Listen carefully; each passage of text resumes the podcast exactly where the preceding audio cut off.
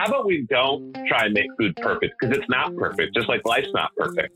If you're recycling, that's awesome. But you also need to look at all these other pieces and you don't have to be doing them perfectly.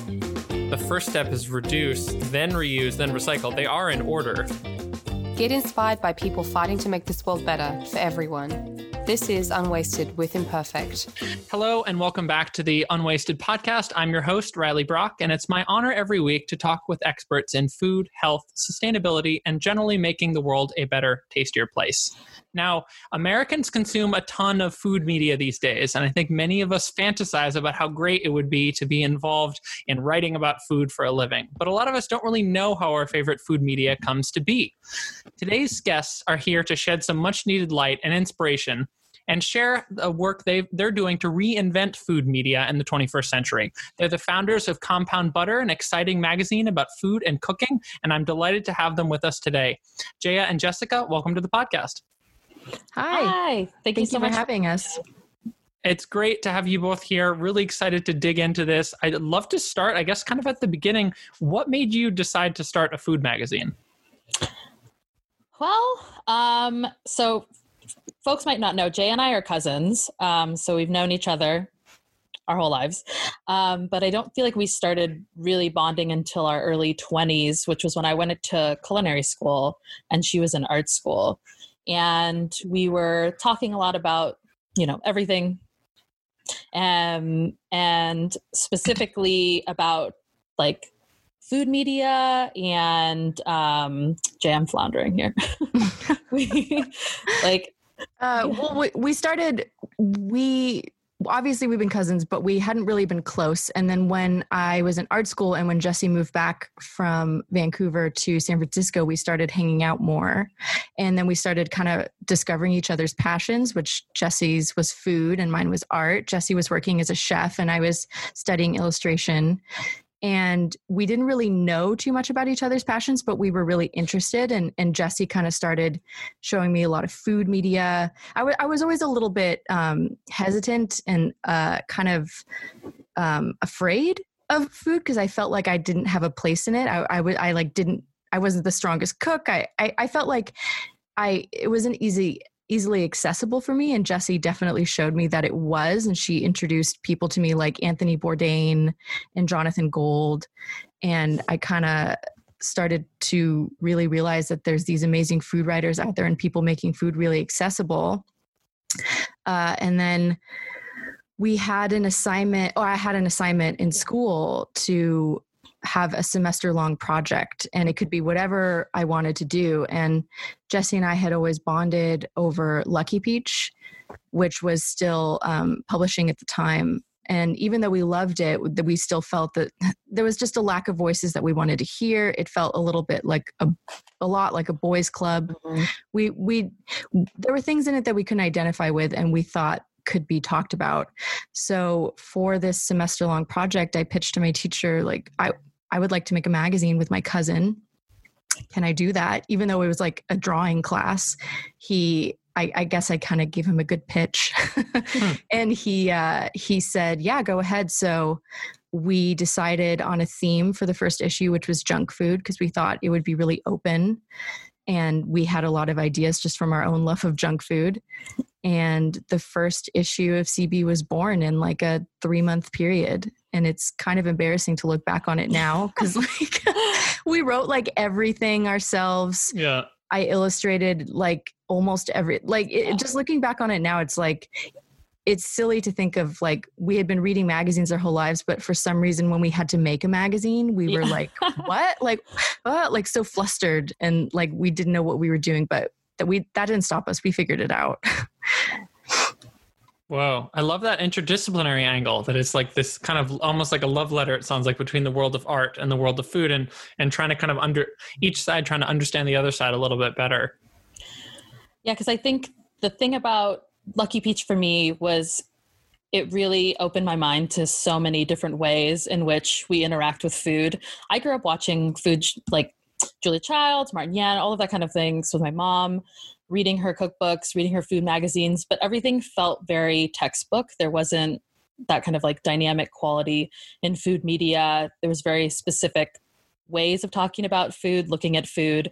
And so to see something so different was so exciting and really inspiring because it was sort of like, yeah, Jay and I totally could work on something like this together. You know, she doesn't have to be trained in cooking or even know how to talk about food to talk about food. And I think that was something that was exciting and has been a really great part of working on this magazine together. Mm-hmm. Definitely. And what made you pick the name Compound Butter? we had so many names. I was actually I was in Oaxaca, I think, with for culinary school, um, and we were FaceTiming, and I had a notebook where we just wrote down all like pages and pages, trying to kind of think about what were we trying to do and what name would speak to that. And then I think I finally was like, oh, compound butter is butter with other things mixed into it just like this is going to be a magazine about food with other things mixed into it and we were hmm. like oh yeah and it was that was it it was that was the one and we like the word butter a lot yeah, too. We love so we butter. like, we're, like, we're yeah. like, that's just butter. It sounds so fun to say. It's my favorite food item. Yeah. Well, and I love the the metaphor. You know, butter can be a vehicle of so many other flavors. Like so many uh, flavor compounds are fat soluble. So butter and fats in cooking convey a lot. Like they speak more than just the butter. You know, there's all the different aromatics and spices and fun stuff you can put in there. And I, I think that's a very beautiful metaphor. That food can be this lens, this window through which we can see so much other stuff. Yeah, exactly. Well you said it better than we can say. you, you, guys, we're gonna use that now. yeah, I know. when people ask us, because we get that all the time, like, "Oh, why yeah. compound butter?" So we'll just play that soundbite now. Yeah. there we go. Amazing.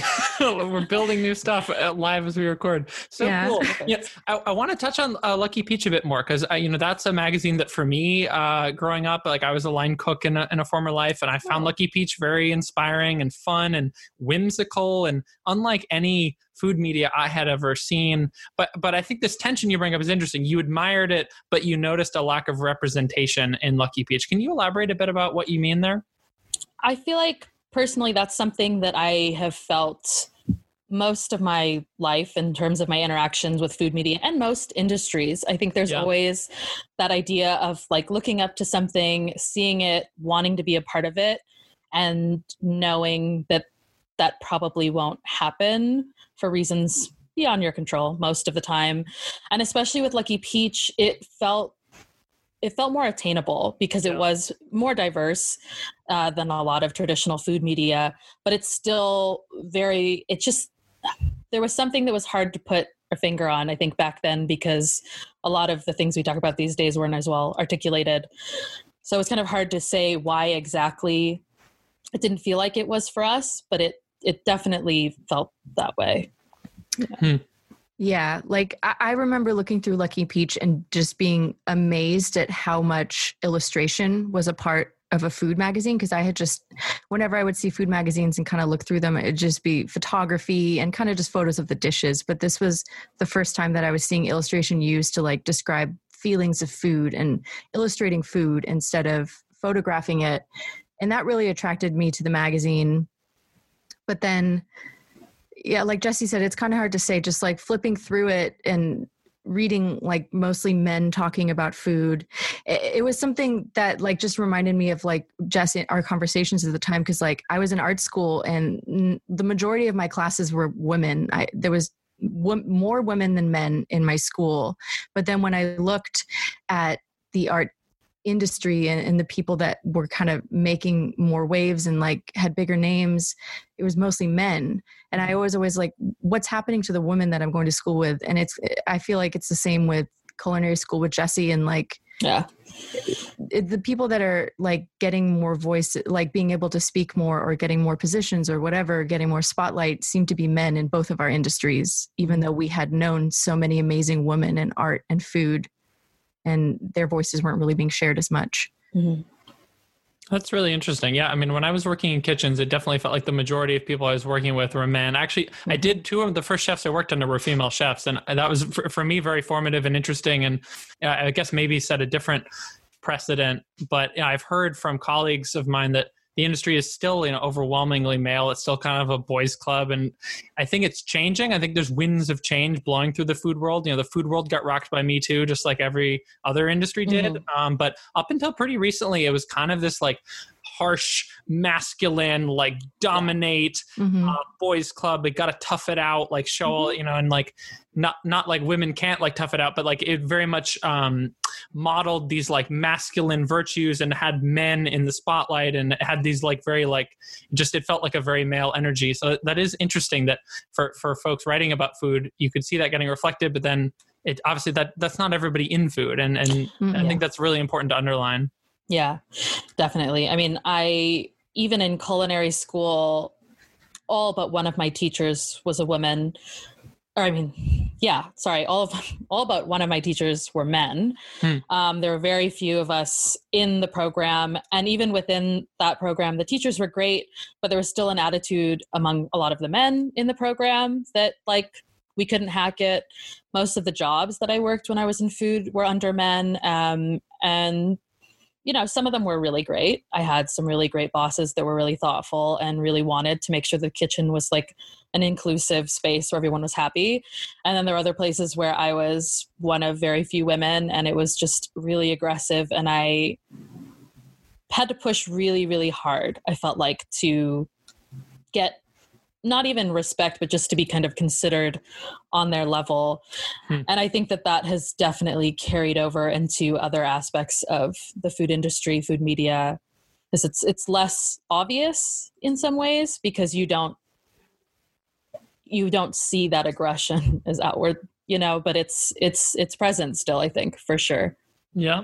Uh, yeah, I think that's that's important. Uh, you know, which voices are represented, and also, you know, in the kitchen, like which voices are quite literally the loudest. Uh, yeah. Mhm. So if it's all male chefs, like those those are the voices. I think I think that's super important. What you're raising awareness about. Yeah, I'm curious to hear like what is it like to run a food magazine in 2020? Like, what are some of the biggest challenges, and what are some of the joys of the job? Yeah, it's hard to describe. 2020 has just been a crazy year.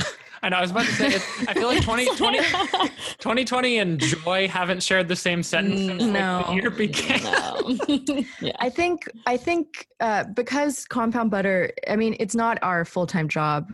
We should say that it's like very important. Yeah. We we want it to be like known that like we do compound butter as, as a side project. We both have other jobs, so there's often times where you know we'll have worked a full day and then we'll be doing compound butter stuff at night Mhm. or in our personal time on the weekends you Mhm. know like it, it really bleeds into our life and every aspect but um because we've always been balancing it that way. I think like with 2020 especially it's like we learned how to balance it with everything going like with our lives and all this stuff going on. And now in 2020 like even more so there's more distractions and awfulness and and things kind of taking our attention. But because of the years of us balancing it and working on top of other projects with with it like i think we it is still challenging but we've we've kind of learned how to handle it a little Yeah. bit but I think we're lucky Yeah. too because we always have kind of done it long distance, or at Mhm. least when it started. I still lived in the Bay Area up until a couple years ago. So for years, it was just something that we were handling via the phone, text, Google Docs, all that kind of stuff. So that that's been that's that's been an easy transition for us at least. yeah for a long time i feel like for most of compound butter we are not in the same room working together Yeah. and we don't have an office so like working at home hasn't been any different you know like we're used Yeah. we're kind of used to all that in a way Yeah. Yeah Interesting. So you, you had been doing it remotely before all of this madness started. So having to do it remote with COVID actually hasn't been that big of a change. No. no luckily it's been harder in terms of like for the most recent issue that came out um, we had a few photo shoots that were going to be a part of the issue that had to get canceled because people couldn't get to their studios so i think in the long term it would be harder for our contributors Mhm. than for us because Yeah. anyone that needs to be able to go on location or anything like that it's a lot a lot harder obviously to do right now. The the our latest issue we just released our fantasy issue and and we had started it in january but um because of covid we did lose a lot of content so it is our smallest issue which was something that like we always try to hit a certain page count and it was kind of difficult mentally to put out an issue that didn't hit that page count because we know how like we just want to get the most for our subscribers the most for our you know we just we Mhm. want to Yeah. we want to try and share as much as we can. So it was hard not to do that, but then we just kind of had to tell ourselves like like we did what we could. covid baby Yeah. Yeah. like, we didn't want to force it like we wouldn't anyway, but like it was completely understandable that we lost that content. So yeah Yep. yeah. Got, got to roll with it. And, and Yeah. what what are some of the the joys of the job in terms of um, putting together food media? Um, I mean, we've made so many incredible connections and friendships through doing this magazine. Um, like the people we get to work with, we've had contributors email us. I still, Jay and I talk about this all the time.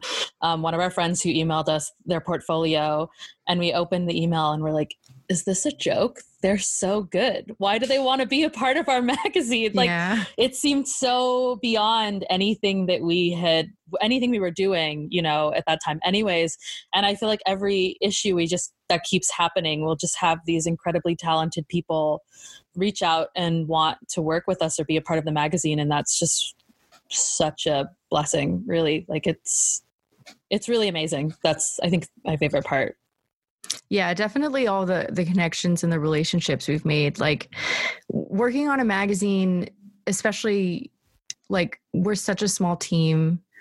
It's Jesse and I, and then we have an an, an editor who isn't really helping us all the time. He's kind of more coming on towards the end. Um, and like you kind of feel like in a well just like maybe isolated the process is isolating. You're working on it yourself and you're like at, at for months and you're like is this good?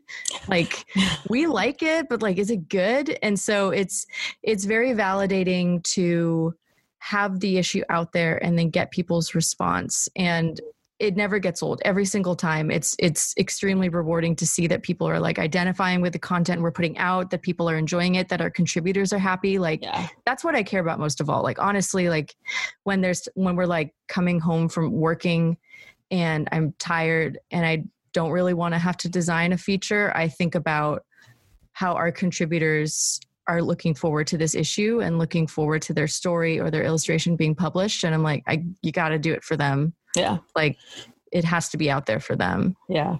Yeah. Thinking about all the things that we would have wanted to do and didn't have a platform for, being able to kind of have that for other people is that's pretty rewarding. Yeah. That's that's a really nice sentiment. That spirit of spirit of compassion and giving other people a platform. It sounds like. It's just I mean, it, yeah, we obviously we enjoy doing it and Yeah. everything too, you know, and it's it feels really great to have a physical issue in hand. But it does, I mean, I guess it does feel really good just to be able to share that Mhm. with other people. I guess there's nothing wrong with saying that. No. it's it's great. I love I love our contributors, and it's it's really amazing to have a collaborative magazine like this. It's really fun. it's it's very inspiring because also like every time we we do a call for submissions we release a theme and jesse writes like a little description and we have like an idea of what the theme is but then it's always really interesting to see the submissions come in and see how people interpret it. Mm-hmm. And i think that's made our magazine more inclusive and more open and more interesting because we're instead of just like our vision directing it we're letting our contributors pitch how they interpret it. Mm-hmm. And there's things that get pitched that we would have never even thought of Yeah. when you're thinking of the word like uh, childhood or whatever you know like Yeah. there's things that come in that we're like oh this is so amazing that they're going to write about this like we never would have thought that yeah, it's That- fantastic. That's really cool. You know, t- talking about kind of unexpected surprises here. Are there any things that you think would surprise people about what it's actually like to put together a food magazine? I mean, no it's not glamorous. No, it's not glamorous Yeah. I think yeah. I mean, we don't make any money. no the Um, costs i think would surprise people Yeah, I think that's what the the amount of work that goes into it and the lack of return. yeah You know, you. So yeah, I think that would probably be the thing that's the most surprising for people. yeah like it's so easy to be like i have an idea and it's so easy for people to tell you like you should do this but then Mhm. like when we've eh, like kind of gone into like fi- finding different things different avenues like getting stocked on more shelves getting a distributor all these things it's like we were so unaware of the cost of everything and the the lack of return of it. And that's why we've kind of kept everything so small because we're kind of operating within our budget within our reach like Mhm. We don't want to extend ourselves too far that the whole thing would collapse because we couldn't handle it Yeah, it's been a very slow yeah. burn for us. yeah very slow keep yeah thing man- keep things manageable.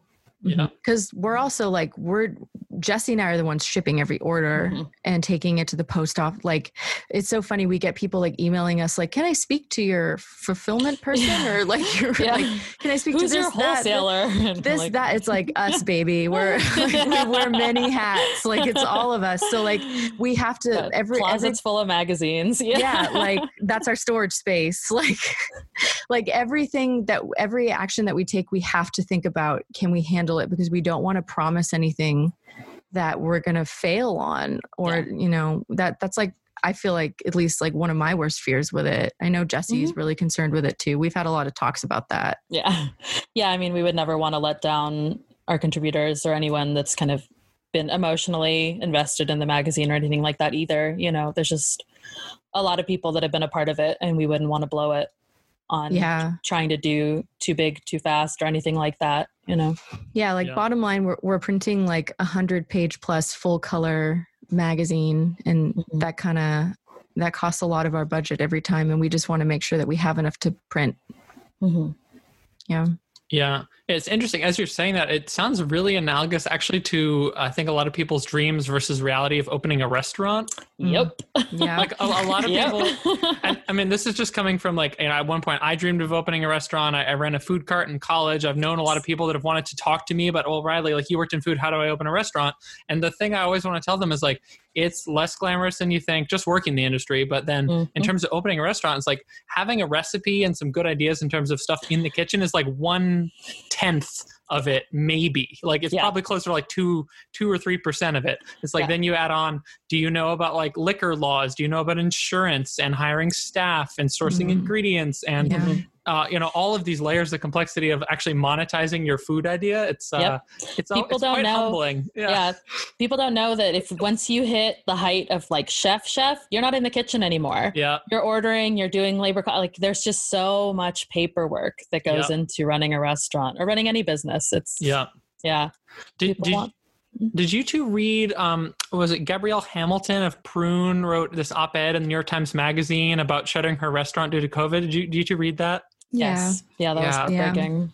It was heartbreaking, but It was- also it felt necessary. Do you know what I mean? hmm yeah, Yeah, I mean, because there's so many people that they they love food, you know, they love eating out and all of that, but they're so they're sticklers, you know, for the price, and there's so much there's so much external criticism of how much something costs, food or a magazine or any of that, you know, and so little actual experience with what it takes to even get that food on the plate or the magazine on the shelf. There's so many things going on back there and i hope i hope so many i hope people read that article and think about it but i don't know it's this has been such a intense period of time obviously in so many ways but watching the food industry crumble has been really it's terrible but it is yeah in some ways necessary too because it was not sustainable.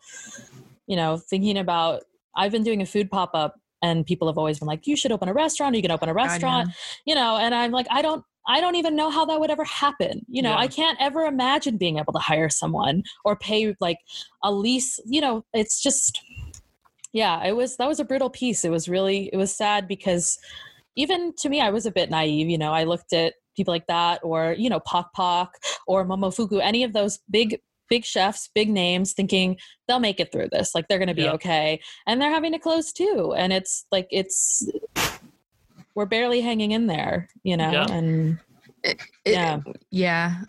We've seen that, like, we've seen that also with independent magazines or other magazines mm-hmm. too. Like, that kind of sends like shockwaves in the independent magazine community too, or just like publishing when you see like big magazines close or other indie mags like us closing and stuff like that. And like and like um, when we first started the magazine we had people commenting on the price of it. It was even lower than it was now. Like we had to raise it a little bit as issues got bigger. Yeah. but for our first i think like three four issues like people would kind of scoff at the price. Yeah and it was like i think 10 or 12 dollars maybe Uh, yeah i think we were doing it that it was cheap so at the low time. so we yeah. were barely even covering our printing Barely. costs yeah, we were like because we had we were really doing it low because we also now we have more confidence and like Mhm. pride and stuff but we were trying to we were trying to get more people to read it and we like Mhm.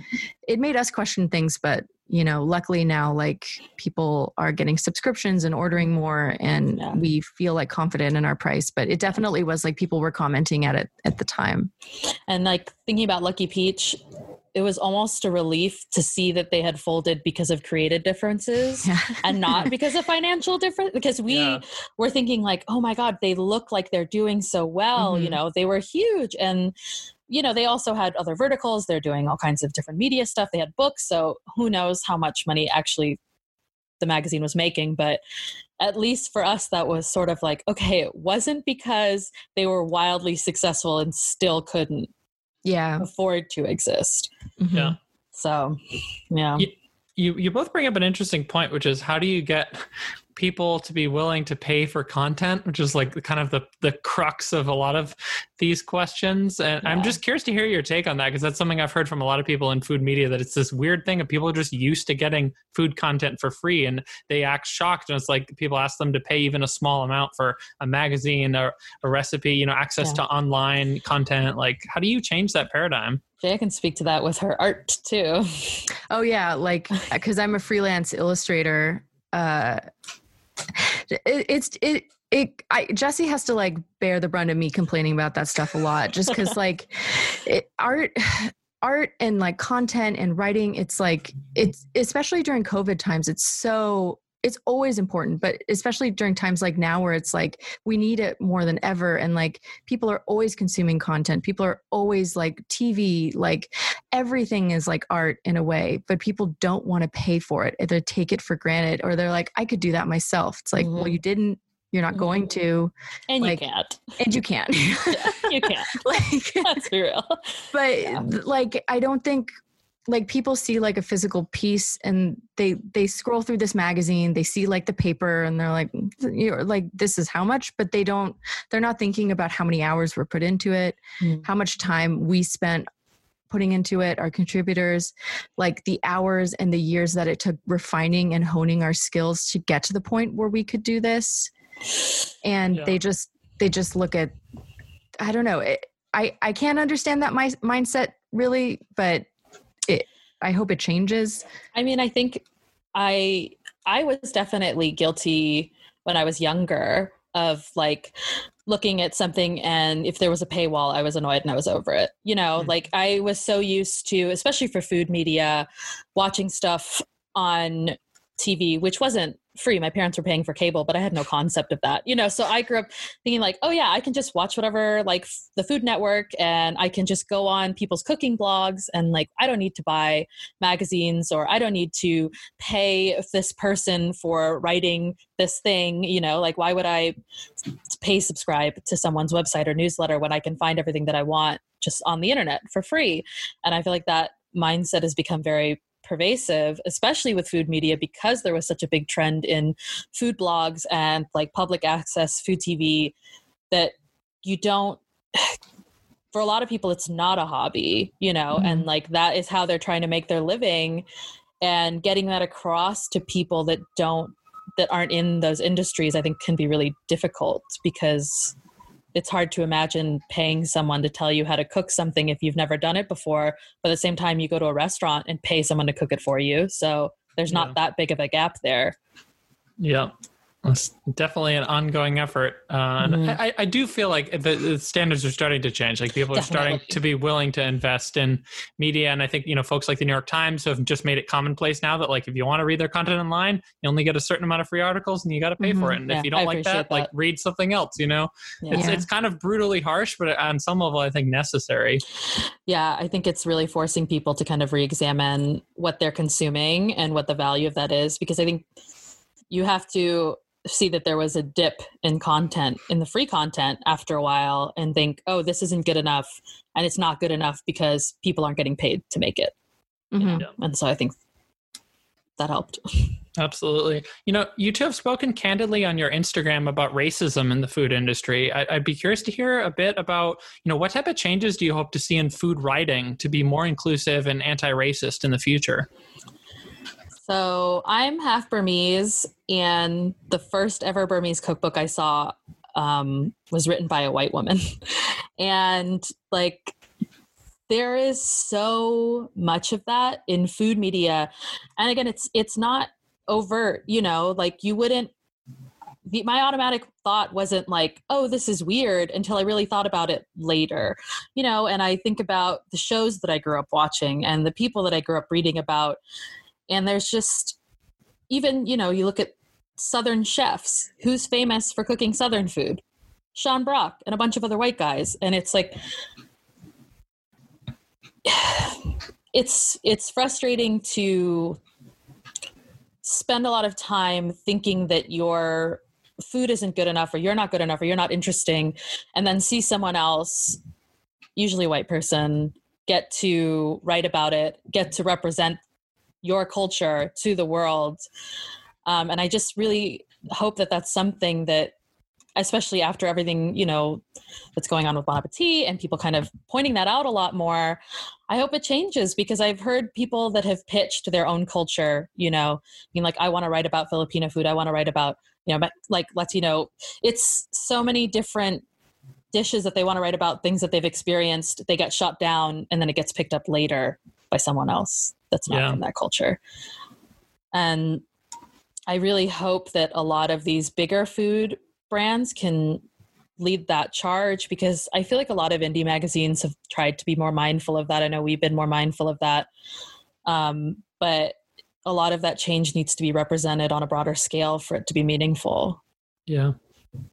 No, I appreciate you sharing that perspective. I think that's really important. Uh, you know, growing up, I really loved Mexican cuisine, and a friend gave me um, the Essentials of Mexican Cuisine by um, what's her name, Diana Kennedy, mm-hmm. and I loved it but as I got older, I looked at it as like, it's really weird that this British white woman is mm. literally the ambassador of an entire yeah. Mesoamerican cuisine that's yeah. thousands yeah. of years old. Like, how did she get mm-hmm. to be the Her messenger? Rick, Rick, Bayless. And Rick like, Bayless. And, and I mean, no shade to them. I think they're both, I think they both mean well. And, you know, it's mm-hmm. not like overtly racist, but it's like, it's really problematic when you start to unpack it. And I, I'm glad you're bringing attention to this because because because I'm grappling with it too, and I, I, hope it's something that all of us can just be, um, I guess, a bit more like food media literate when we're yeah. looking at something. You know, like who's writing this? Why mm-hmm. are they the storyteller of it? Are there are there other voices I'm not hearing because this person's getting to talk? And mm-hmm. I, it, they're really hard and often uncomfortable questions, but it's a hard conversation to have. I mean, yeah. especially because I've I've talked with folks that have written about other cultures, food, you know, and gotten pushback about it. And I think it's one, I think it's really hard to get called out about something like that, you know, yeah. and so I would understand being defensive. And two, I think it's it's difficult to be like, I'm interested in something, so why shouldn't I get to talk about it? You know, but at the same time, it's like I've lived my whole life watching other people talk about me like I'm not here. So why shouldn't I get to talk about it now? You know, why shouldn't I get to tell my own stories? And so I feel like those two kind of butt heads because you'll have people who are mad about feeling underrepresented or underrecognized and then people who feel defensive because they don't they don't understand how it's wrong for them to tell those stories. So it's it's it's difficult, but I I do appreciate that people are a lot more open to those conversations and i feel like a lot of those changes are hopefully happening in food media um, and i hope we can get to a point where i loved anthony bourdain i love jonathan gold but i hope we get to a point where we don't need a white guy to go to a chinese restaurant for other people to be like oh yeah szechuan food is good you yeah. know i mean yeah. he, it was great but it is it's frustrating to have to have that kind of like ambassador to bring people to these foods that have been looked down upon otherwise or avoided, you know, out of being different. Mm-hmm. Yeah, really well said.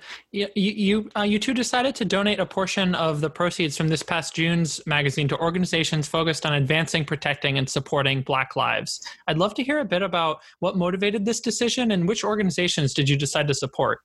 Well, I think we for a long time we were kind of keeping our personal politics out of compound butter because it was just kind of like this is just a fun project we work on on the side you know and it's become more clear anyways that that's not not that it's not fun, you know, but that food and our magazine don't exist in a vacuum. Um, and especially after, you know, the murder of George Floyd and everything else that was coming out with Bruce, police brutality. It was all things that we knew existed. You know, it's all things that we have been aware of, have been upset about, but it was sort of clear at that point that not doing anything and not saying anything about it was unacceptable uh, for us personally and just, I think, professionally for any brand. You know, it was like we needed to be clear about where we stood and we needed to make move beyond just saying that we were upset about it and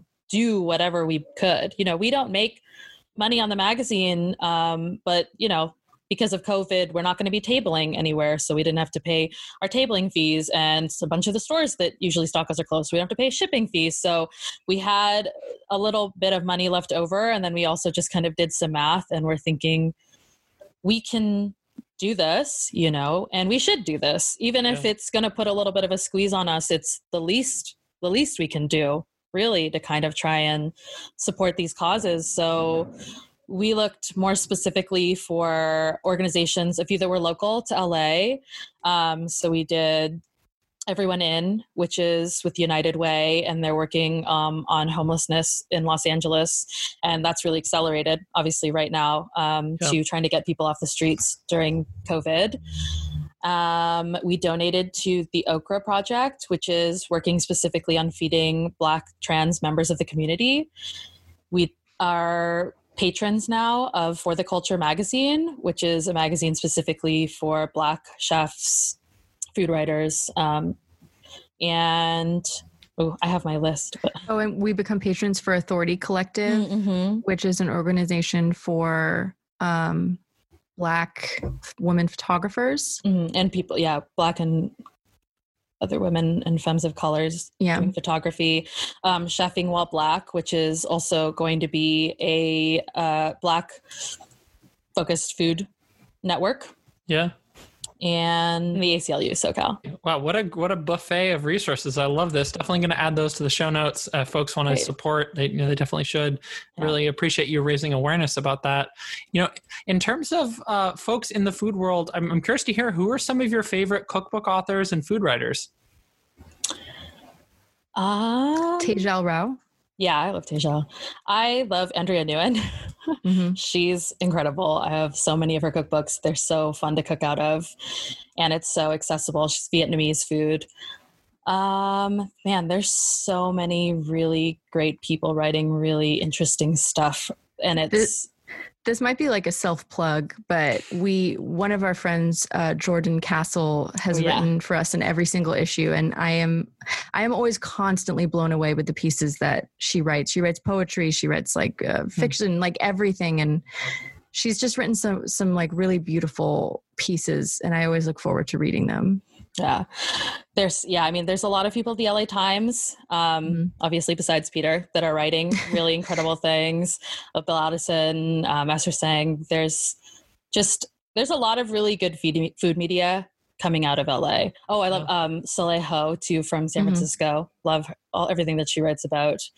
Um, cookbook authors, man, I'm staring at my cookbooks. They're all across from me, but they're too far away from me to read everyone's names. but oh, and Hetty from Peddler. Oh yeah, love Hetty. There's yeah, I mean Stephen from Whetstone. I it's yeah. hard because too there's it's like food writers or slash food media. You know, it's like there's. I mean, um, Sana from Diaspora Co. obviously is incredible, doing like really amazing stuff, and her spices are fantastic. Um, I love Guy Fieri. yeah. So that's that's like a hot take these days. I love I love Guy Fieri. I grew up watching his show and I think he it always made me so happy that his show was just about raising other people up and that it's still about that. And I just have always really loved that his personality has just been super positive. I've seen articles from people that are like every time our episode comes on, we have a huge boost in sales. It's been like mm-hmm. an amazing thing that happened. And so I just, I love Guy Fieri. Yeah. He's great too. Yeah. But, I think, um, uh, I, I depend on like my cookbooks always come from Jessie. She always gives me the greatest stuff. She, the la- the last one I think you gave me was Vegetables Unleashed. Oh yeah, Jose Andrés's cookbook. Yeah, that was a it's good one. insane. I don't think we'll ever cook anything out of it, but it's so fun. It's so much yeah, fun. but the cover, I opened it. She gave it to me for Christmas, and I opened it up and like saw the cover, and I was like, "What?"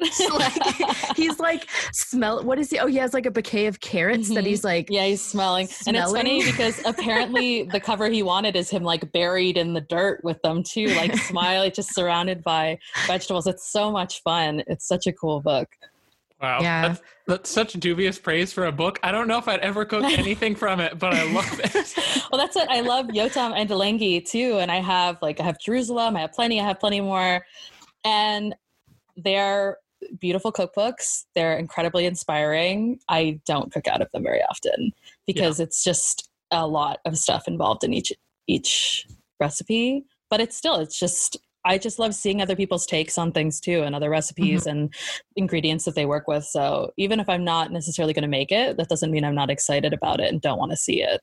yeah, I think Ottolenghi was very self-aware though, because I had heard that critique actually from family members that love his cooking, but they're Mhm. like the ingredients list is so esoteric. It's like Mhm. three rose petals and two teaspoons Yeah. of nastur- nasturtium extract or something. Mhm. You're just like, where, Yeah. do, you, And where do you get this? But he, give it a he kiss before Yeah, you put it in the oven.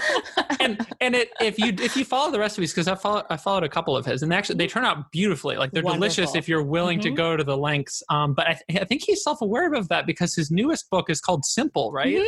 Yeah, and it's actually great. And I have Yeah. cooked out of that one. Yeah. Because he's like, okay, now I'm only going to make you find seven ingredients instead of 20, you know, but it, it's still, it's good because it's funny too, because his dishes will look when you make something from it, you're like, wow, that took me like five hours, but it looks like just a beautiful salad. Yeah. and you'll serve it to someone and they're like oh this is so nice. Like oh, how did you just whip this up? And it's like no i did not.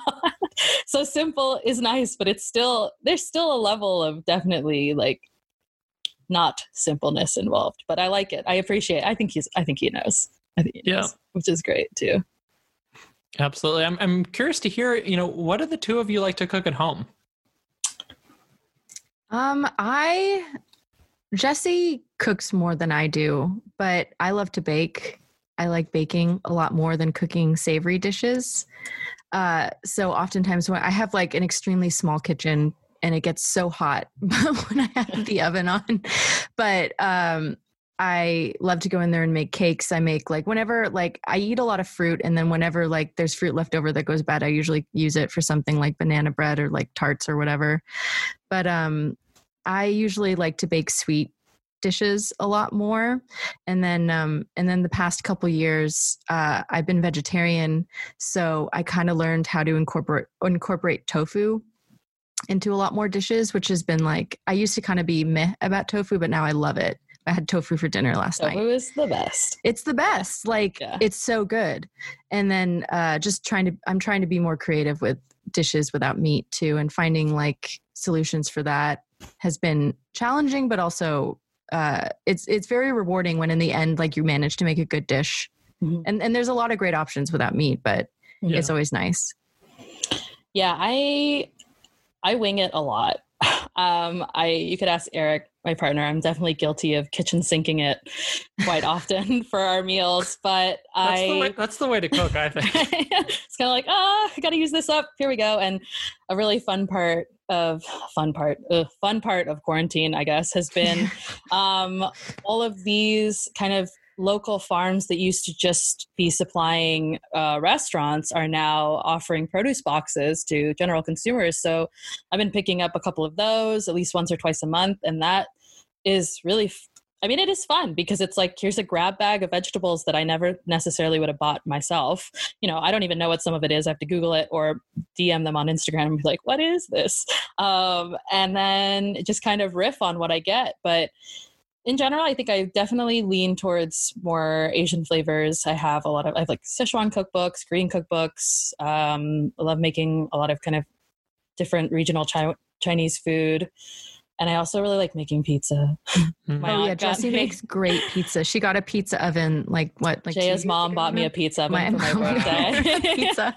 like one of the little like an Ooni a pellet stove and that thing is it gets up to like 900 degrees and it's Yeah. the best it's so much fun um, and my mom gave me a sourdough starter actually last year that has been getting a lot of use so i definitely make a lot of bread make a lot of pizza but trying to get better about being more vegetable forward too because working in the food industry i'm sure you know riley there's days when you're like i've been cooking all day and i never want to cook again Yeah. I'm just gonna eat like garbage for a couple days and then you crash hard and Yep. go have a salad. it's like yeah. Absolutely. I love that you brought up the Ooni oven. A fun fact I'm the only one of my three siblings, uh, or there's three of us. I'm the only one of the siblings that does not have an Ooni oven. Both, Oh. my, both my older siblings have them. They're obsessed. My dad bought one. You should Um, probably I guess get I, one. maybe I need to invest. I'm, I'm curious, uh, Jesse, in your experience, what is the key to good pizza at home? I mean, with or without the Ooni oven? I, I know an Ooni lets you get up to really high temps. It's Sure. just like perfect for crust, but I think the most important thing is do not put too much stuff on your pizza. yeah. That is like the hardest. That was hard for me. I used to overload my pizzas, you know, and then you've got that big wet spot in the middle because all the like moisture's running in there. So don't overload your pizza. Get your oven as hot as little you kiss. possibly can be. Yeah, give it a kiss before you put it in there. Um, if you're gonna make a lot of pizza, get a pizza peel. It Yeah. just makes your life a lot easier than trying to like slide it off a flipped over baking sheet, which I've done, or use parchment paper. Yeah. And uh, you don't have to worry about your dough as much as you think you do. I buy it from Trader Joe's sometimes, and it's so good. It just needs to be like it just needs some extra proofing time. Let it sit at room temperature till it's super soft, and then you know you don't have to be so delicate with it. I think that's that's what I've learned too. You can throw it around. It's like the movies. Excellent tips. Uh, what's next for compound butter? We're gonna Uh, start working on our next issue. Yeah, we're going to announce the theme for our next issue soon, sometime this month. Uh, Mhm. And then we're going to open up for submissions. And then hopefully we'll have that issue out in the fall if all goes well. Um, it would be really something that we've talked about too is getting more in, into CB merch. That would be something Mhm. fun to in the future to kind of expand because right now we have in our in our online shop we just have magazines and some enamel pins that um, our friend Alicia designed, and that those are like a couple years old now at this point. So like At we would least, yeah. definitely yeah. we would definitely like to get into like tote bags and other merch, Maybe some Um, hats. hats. Yeah, yeah. Jesse loves hats. I love hat. Love a good hat. Uh, yeah, Yeah. but um yeah i think yeah working on our next issue and i think definitely with all of the kind of anti-racist work going on making sure that we are really holding ourselves accountable for that too um, and continuing to push on inclusivity and diversity in our magazine because for our upcoming issue we were already kind of talking about features and a lot of what instantly came to mind was still white people so Yeah. we're like we got to work on that that's something that we Mhm. definitely want to want to be super mindful of in the future Yeah.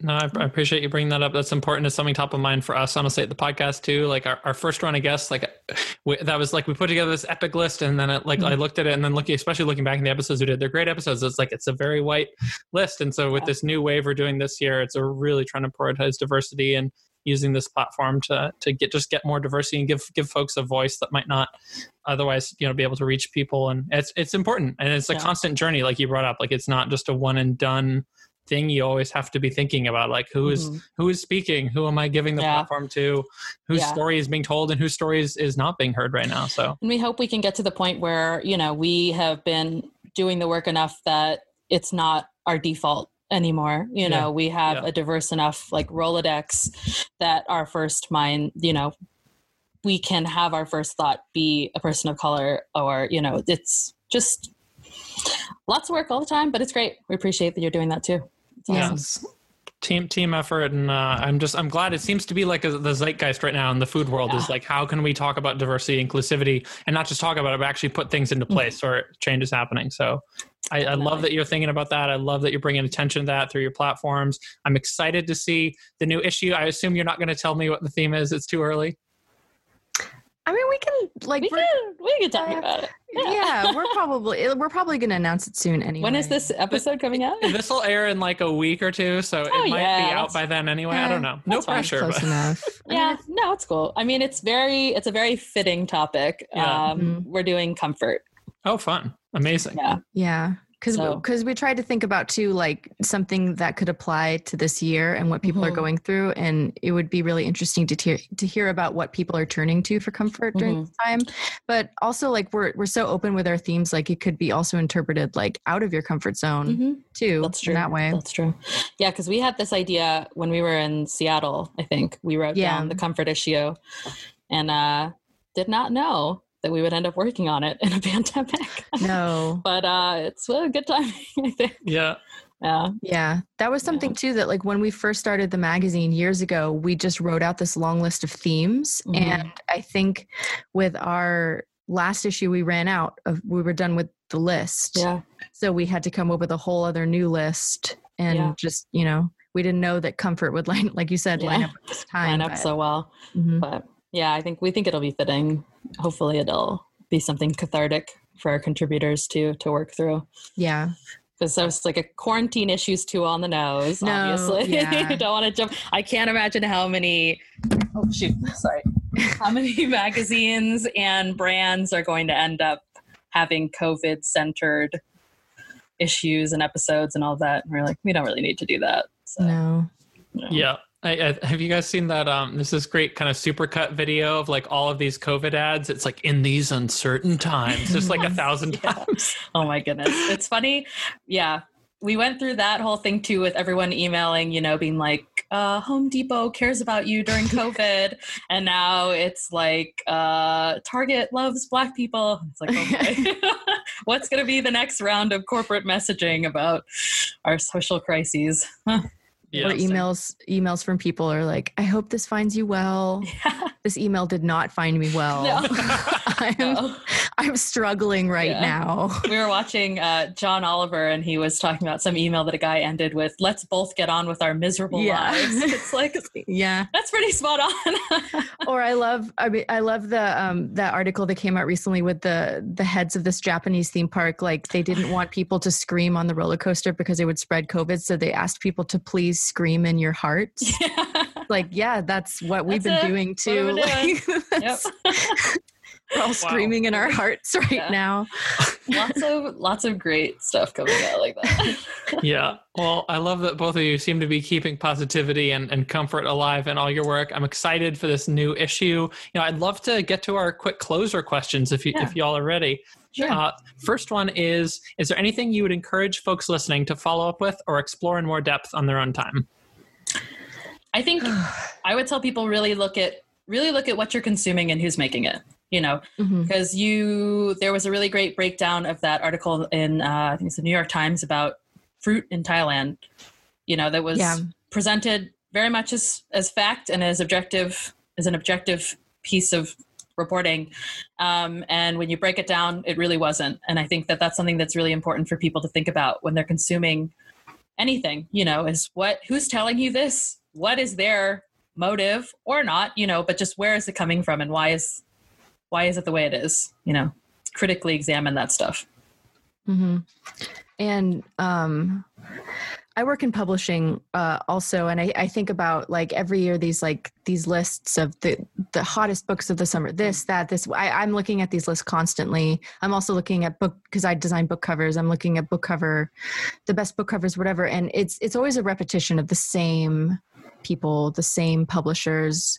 And there's so I work for a small ind- independent publisher named Unnamed Press, and we publish amazing books. And there's so many small independent magazines, people doing pop up. Like there's so many other people out there. If you just depend on lists, it's kind of just the same reg- regurgitation. Mhm. And it takes more work, but and a little bit more research time. But I think it's worth it. I think you can find some really amazing Yeah. voices and people. Well said. Uh, what's a positive change you've made in your life in the past year that you think folks listening should try? Mm, I started drinking more smoothies. That's been nice. uh, God. Uh, I, I mean, I, I honestly don't want to sound really preachy about it, but uh, I cut out meat a couple years Yeah. ago, and I completely understand that that's a big ask for a lot of people. But like, even just having like one day a week where you explore a non a non meat dish, I think is really important for like the environment for just like mm-hmm. everything. It, it touches so many different areas. So I think that was a big change that I th- was really scared to make it first, but has only been positive and and not really changed my life in any negative way. I think that's a cool thing to try for people. yeah, that's good. And if you're cooking for somebody and you want to make them feel loved, what are you going to make for them? Hmm. I'm I'm gonna make dessert for them because, like I said, I love baking. I love making like a sweet treat. I think I would probably make Burmese food for them, specifically the Ono Kauswe, which is a coconut noodle chicken soup that I make that uh, I grew up eating. And it's so comforting. It just makes me feel very happy and held. so I think that's one of my most loving dishes that I could make for someone. Amazing. and what ingredient could you not live without? Garlic? Ooh, I was going to say like flour. Oh, I yeah. couldn't live without, I would die without bread, but no, yeah, garlic. Oh, yeah, Really no. difficult too. Well, I just think about like every dish I like every savory like dinner. Oh, yeah. I always put like garlic in it. It's like one clove, and I'm like, more like six. Cloves. Yeah, yeah, Yeah. more That's than real. clove. Yeah. Garlic's, But- garlic's pretty clutch. Yeah. Yeah. I think a lot of hardcore cooks have that same, uh, I almost call it like the garlic laugh. Like when you read how much garlic the recipe calls for, you're just like, ha ha, amateurs. More. You fools. Yeah. Excellent. And what is your least favorite thing to waste? Hmm. Ooh, food and water. I feel very bad wasting water. Oh yeah. Our grandma, our grandma, our little yeah. British grandma has like four freezers. Yeah. She never wastes anything, especially food. Mm-hmm. Constantly, she reuses her tea bags.